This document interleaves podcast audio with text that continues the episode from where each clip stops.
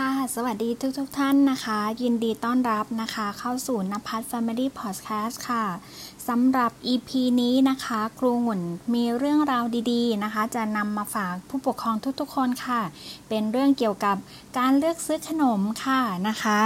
การเลือกซื้อขนมเราจะเลือกซื้อขนมยังไงดี ที่จะทำให้ลูกทานแล้วลูกไม่เสี่ยงต่อการเป็นโรคความดันโลหิตสูงนะคะเราก็คงพอจะทราบกันอยู่นะคะว่า ขนมเนี่ยมีโซเดียมสูง หรือว่ามีสารที่เรียกว่าความเค็มสูงใช่ไหมคะ แต่บางทีเราก็สงสัยว่าเอ๊ะแล้วเราจะเลือกยังไงอะ่ะเรามีวิธีการดูยังไงใช่ไหมคะ ซึ่งวันนี้ล่ะค่ะนะคะ ครูหุ่นนะคะก็จะมาบอกเล่าให้ทุกคนฟังนะคะ แล้วก็พามาอ่านฉลากโภชนาการเกี่ยวกับเรื่องของความเค็มโซเดียมอะไรประมาณนี้นะคะ ใน EP ก่อนหน้านี้นะคะ ครูงุ่นได้พาทุกๆทท่านนะคะ ฝึกอ่านฉลากโภชนาการอย่างง่ายกันไปแล้วนะคะ ท่านก็จะเห็นว่าเวลาเราดูฉลากโภชนาการใช่ไหมคะ สิ่งที่เราดูก็จะเป็นนอกจากโอเคสารคุณค่าสารอาหารต่างๆ พวกแคลเซียมโน่นนี่อะไรอย่างเงี้ยนะคะ ก็เราก็ดูอยู่แล้วนะคะ เหมือนที่เรารู้กัน แต่ทีนี้มันมีอยู่ 3 อย่างหลักๆ ที่เราต้องเน้นย้ำเข้าไปเลย นั่นก็คือมีน้ำตาลนะคะ มีไขมันนะคะ แล้วก็มีโซเดียมค่ะ 3 ตัวนี้ 3 เกณฑ์เนี้ยเป็นตัวตัดสินได้ว่าอาหารชิ้นเนี้ยเราควรจะทานมากน้อยเท่าไหร่ หรือว่าเราจะไม่ควรทานดีนะคะ เพราะฉะนั้นนะคะ วันนี้ครูจะพามาลงลึกในรายละเอียดของตัวแรกนะคะ ก็คือในเรื่องของโซเดียม นะคะโซเดียมในขนมต่างๆเนี่ยรู้ไหมคะว่ามีโซเดียมเป็นส่วนประกอบอยู่ มากเลยทีเดียวนะคะ ถ้าสมมติว่าเราให้ลูกเราทานนะคะ พวกความเค็มต่างๆ หรืออาหารที่มีรสเค็มนี้แหละค่ะมากๆนะคะอาหารที่มีรสเค็มหรือว่ามีสารตัวความเค็มเนี้ยมาก ๆนะคะ ลูกเราจะเสี่ยงต่อเป็นโรคอะไรบ้างนะคะ อย่างแรกเลยนะคะ โรคความดันโลหิตสูง โรคความดันโลหิตสูงเนี่ยอย่าบอกนะคะ เราอย่าคิดนะว่าเด็กๆนี่ไม่เป็นกันนะคะ เด็กๆนะคะเป็นกันเยอะมากเลย โดยเฉพาะตอนนี้นะคะเราก็จะพบว่าโรคอ้วนใช่ไหมคะเป็นปัญหาระดับประเทศระดับโลกเลยทีเดียวนะคะ เด็กๆไทยของเรานี่อ้วนมากที่สุดเลยนะคะมากขึ้นเรื่อยๆ โดยเฉพาะ ลูกใครที่อยู่ในช่วงวัยรุ่นนะคะ เด็กๆวัยรุ่นเนี่ยเป็นสถิติโรคอ้วนที่สูงที่สุดเลยนะคะ แล้วตอนนี้ก็จะนำมาด้วยเด็กวัยเรียน แล้วเราจะเห็นว่าเด็กๆที่ตั้งแต่เด็กวัยก่อนเรียนก็เริ่มอ้วนกันแล้วนะคะ ซึ่งเด็กๆกลุ่มนี้นะคะ ประกอบกับการรับประทานอาหารที่มีพฤติกรรมการบริโภคที่ทานอาหารเค็มๆเนี่ยค่ะนะคะมันจะส่งผลนะคะนำพาชักจูงให้เกิดการ พัฒนาไปเป็นโรคความดันโลหิตสูงในอนาคตได้อย่างง่ายดายทีเดียวนะคะ พอลูกเราเป็นถ้าสมมุติว่าลูกเรามีความดันโลหิตสูงแล้ว ต่อไปลูกเราจะเสี่ยงอะไรนะคะ แน่นอนเลยเสี่ยงต่อโรคเส้นเลือดในสมองแตกในอนาคตเมื่อลูกเราโตขึ้นนะคะ แล้วหลังจากนั้นก็จะลามไปถึงเรื่องโรคหัวใจแล้วก็โรคไตอีก โอ้โหนะคะมันเยอะจริงๆนะคะ มันเยอะมากๆเลย แบบนี้มันคงไม่ไหวนะคะ ถ้า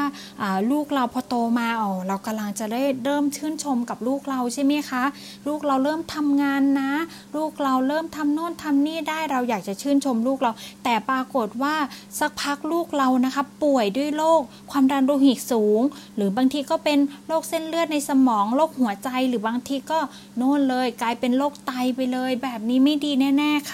เพราะฉะนั้นเราย้อนกลับมาดูตรงนี้กันดีกว่าไหมคะ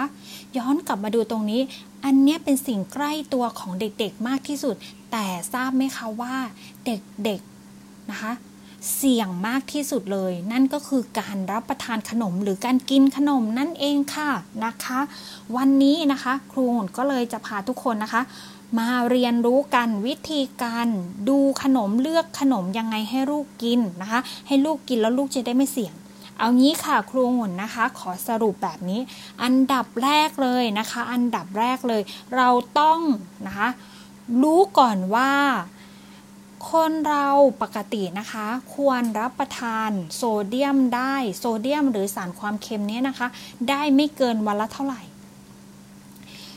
คนเรานะคะควรที่จะรับประทานสารความเค็มหรือโซเดียมนี้ได้ไม่เกิน 2,000 มิลลิกรัมค่ะ 2,000 มิลลิกรัมนะคะ ตัวนี้นะคะ ทีนี้นะคะ 2,000 มิลลิกรัมต่อวันนั่นหมายถึงว่าทั้งวันนะคะ ทั้งวันนี่คือ 2,000 มิลลิกรัมนะคะครูหุ่นนะคะ อยากจะเน้นย้ำแบบนี้ค่ะ ฟังใหม่อีกครั้งนะคะ 2,000 มิลลิกรัมนี้หมายถึงว่าทั้งวันเลยนะคะ ทั้งวันตลอดทั้งวันเลย overall นะคะ all day เนี่ยนะคะ ก็คือทั้งวันเลยนะคะ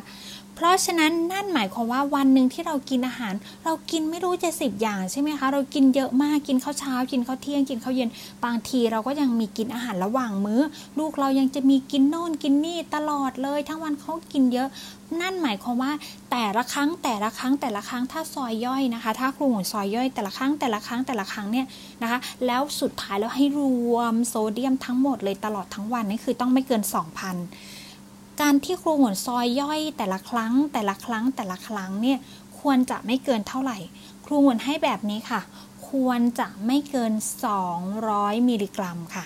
ในแต่ละครั้งแต่ละมื้อที่ลูกเราทานนะคะ ควรที่จะมีโซเดียมไม่เกิน 200 มิลลิกรัม ต่อครั้ง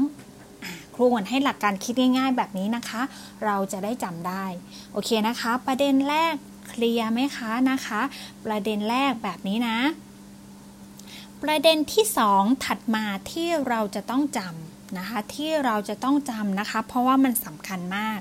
นั่นก็คือเรามาเรียนรู้กันก่อนว่า ในหน่วยวัดช่างตวงของที่อยู่ในบ้านเราเนี่ยนะคะ มีโซเดียมเท่าไหร่ เริ่มต้นด้วยที่เกลือนะคะ เกลือ เกลือเม็ดนี่แหละค่ะที่เราใช้รับประทานอาที่เราใช้ปรุงอาหารนะคะ ถ้าสมมุติว่าครูงวนใช้ช้อนชา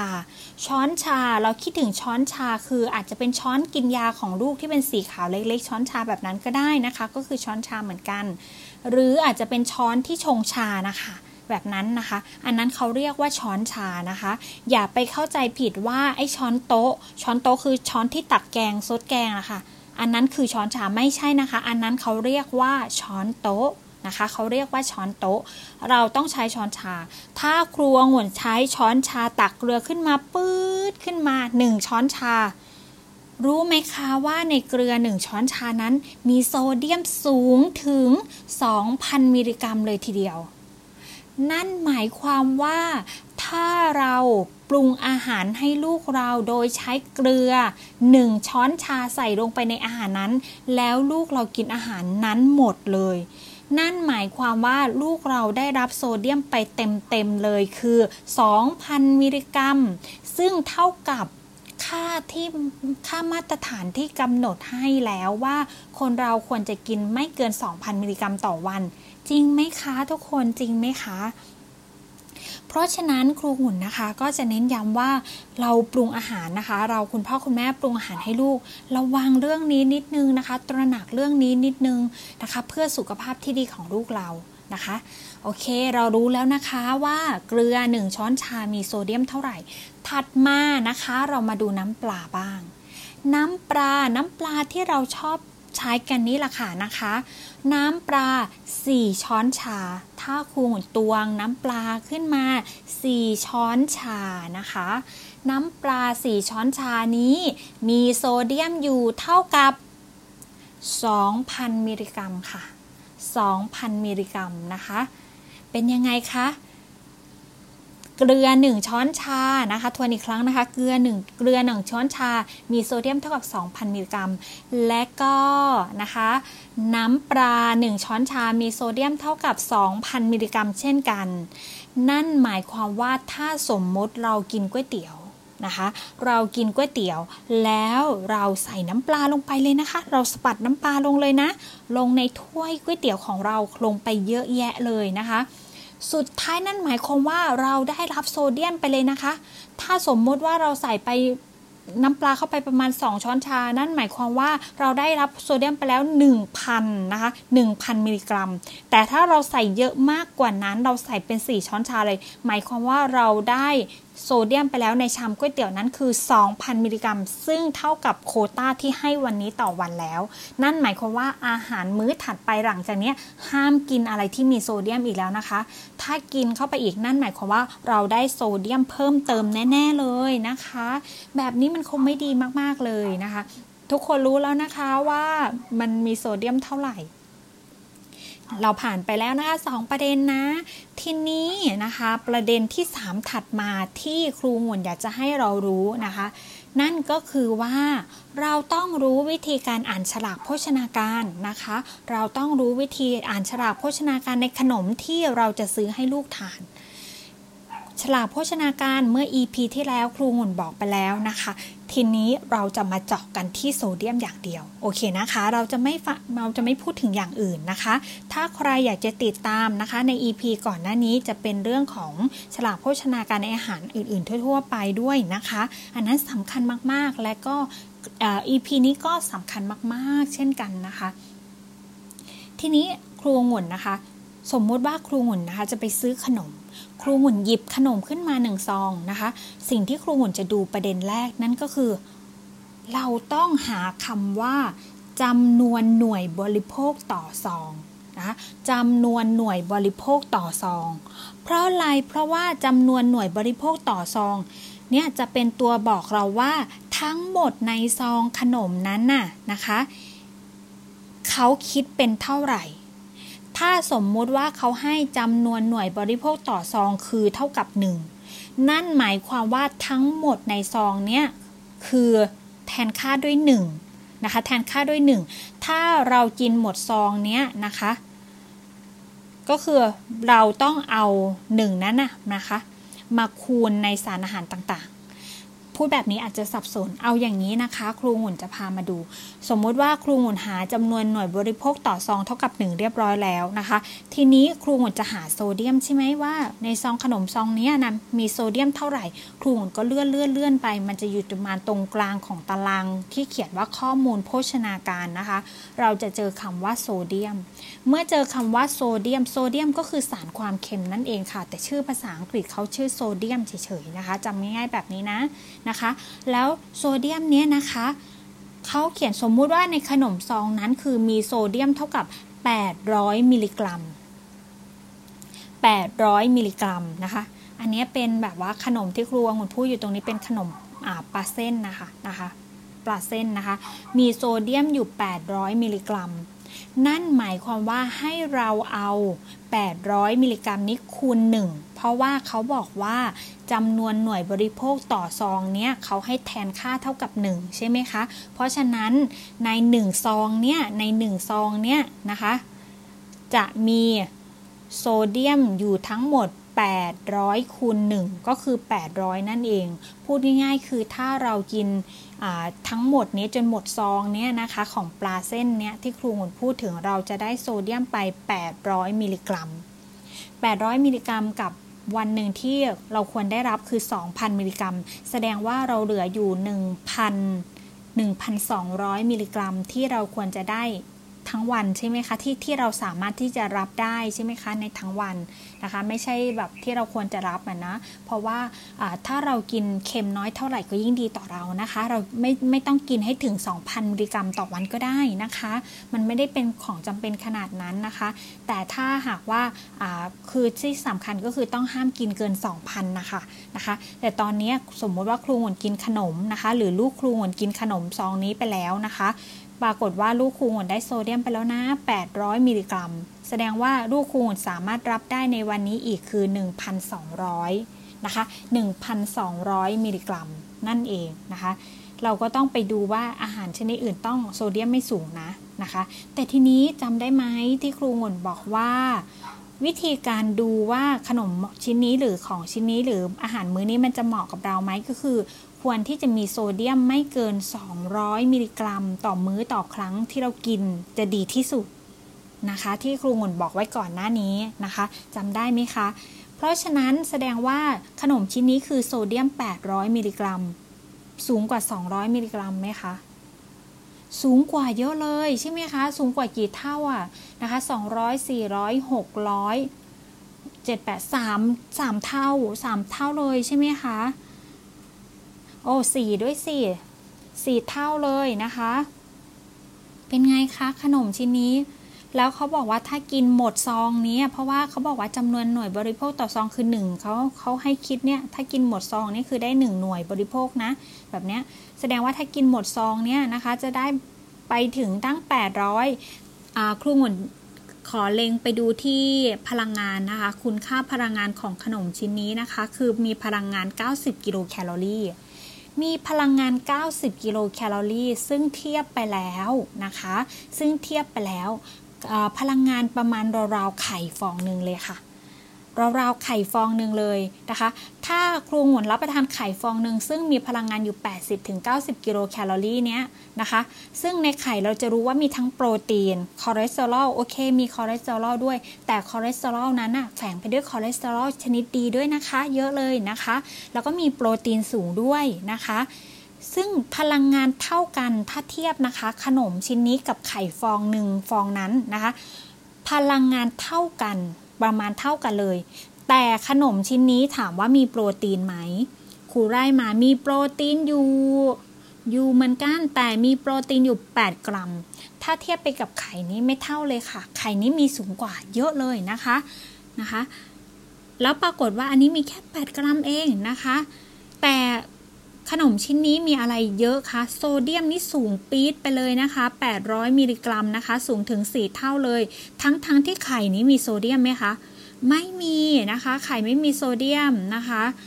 โอเค จะมีไขมันแต่นั้นไขมันดีนะคะ ที่ครูหนบอกนะคะ จะมีไขมันดี ซึ่งเหมาะสมกับลูกของเราอยู่นะคะ เหมาะสมกับลูกของเรากับเด็กๆของเรามากนะคะ เพราะฉะนั้นถ้าถามว่าระหว่างกินไข่กับกินขนมอันไหนดีกว่ากันคะ ก็ต้องกินไข่อยู่แล้วจริงไหมคะ แล้วกินไข่ไข่ฟองหนึ่งราคา 5 บาทอะเต็มที่ครูหมุนให้ถ้าสมมติว่าเราไปต่างประเทศเนาะเราซื้อไข่ต้มให้ลูกทาน ตกฟองแล้วประมาณ 10 บาท กับซื้อขนมห่อหนึ่งสมมติที่ครูหมุนพูดถึงนี่ขนมห่อหนึ่งก็ 20-25 บาทแล้วใช่ไหมคะ ในมูลค่า 20-25 บาทหรืออะไรอย่างเงี้ยกับ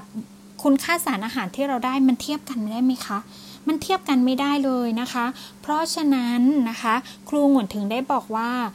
ขนมลูกเราทานได้ค่ะ แต่ให้ทานในปริมาณที่น้อยนะคะ แล้วก็นานๆครั้งทานคือให้ทานในเฉพาะช่วงเวลาที่ อาจจะเป็นการแบบให้ลูกสนุกสนาน อาจจะมีเลี้ยงปาร์ตี้อะไรนิดหน่อยก็โอเคให้ทาน แต่คือเลือกทานนิดหน่อยนะคะ อย่าทานเยอะนะคะ อย่าทานเยอะอย่าทานเป็นประจำนะคะนะคะ สิ่งที่ครูหนกลัวก็คือว่าด้วยความที่เห็นเด็กๆเนี่ยเดินเข้าเซเว่นกันเยอะแยะแล้วก็ซื้อขนม คือกินกันเป็นจิตวัตรประจำวัน กินกันวันหนึ่งไม่ต่ำกว่า 3-4 ซอง แบบนี้ไอ้แบบนี้นะคะ มันจะอันตรายแล้ว แล้วก็จะทำให้ลูกเราเสี่ยงต่อความดันโลหิตสูงในอนาคตแน่นอน แล้วก็เสี่ยงต่อโรคอ้วนด้วย เพราะว่าขนมแต่ละอย่างนี่คือบางอย่างนี้ก็ทอดด้วยใช่ไหมคะ มีน้ำมันสูงด้วย ก็จะทำให้พลังงานสูงมากๆเลย แต่คุณค่าสารอาหารเนี่ยไม่ได้สูงตามนะคะ ถึงแม้ว่าบางชนิดจะคุณค่าสารอาหารสูงอยู่ แต่ก็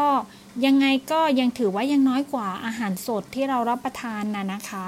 นะคะ หรือยังน้อยกว่าพวกไข่อะไรอย่างเงี้ยนะคะ เพราะฉะนั้นครูหนก็ขอฝากทุกคนไว้ว่าเรารับประทานแต่พอครวรนะคะ ก็อย่าเยอะมาก แต่ก็ไม่ได้ใช่ถึงขนาดว่าจำกัดเลยนะคะ ครูหนขอย้ำนะคะ คุณพ่อคุณแม่ทุกท่านนะคะ ครูหนก็ไม่ได้ใช่ถึงขนาดแบบว่าต่อต้านเลยว่าไม่ให้ลูกทานขนมเลย แบบนั้นมันก็ไม่ใช่นะคะ เพราะว่าถ้าหากเราต่อต้านลูกเลยไม่ให้ลูกทานเลย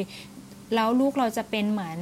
อเก็บกดนะคะ เวลาลูกโตไปลูกก็อาจจะแบบว่าอุ๊ยแม่แม่ไม่อยู่ตรงนี้แล้ว เพราะฉะนั้นฉันรีบกินขนมดีกว่า ก็รีบกินใหญ่เลยกินเยอะเลย เยอะกว่าเดิมอีก เยอะกว่าปกติอีกแบบนั้นนะคะ ครูเหมือนจะกลัวเอฟเฟกตรงนั้นมากกว่า เพราะฉะนั้นครูเหมือนก็จะไม่ห้ามลูกลูกอยากกินก็กินได้แต่ลูกต้อง ต้องรู้ว่าควรกินยังไงเมื่อไหร่ แล้วก็กินเยอะไหม อันนี้ที่ครูจะกำชับลูกตลอดเลยนะคะ เพราะฉะนั้นครูหุ่นคิดว่าทุกคนก็คงจะหนักใจเรื่องนี้อยู่ครูหุ่นจึงนำสิ่งเหล่านี้มาฝากนะคะ ครูหุ่นก็มีเรื่องที่จะมาฝากเพียงเท่านี้ค่ะ ถ้าชอบนะคะ ก็ฝากติดตามนะคะ กดติดตามครูหุ่นนะคะ ก็ติดตามกัน EP หน้านะคะ ครูหุ่นจะเอาเรื่องดีๆนำสาระดีๆ เกี่ยวกับเรื่องการดูแลลูกมาฝากอีกค่ะ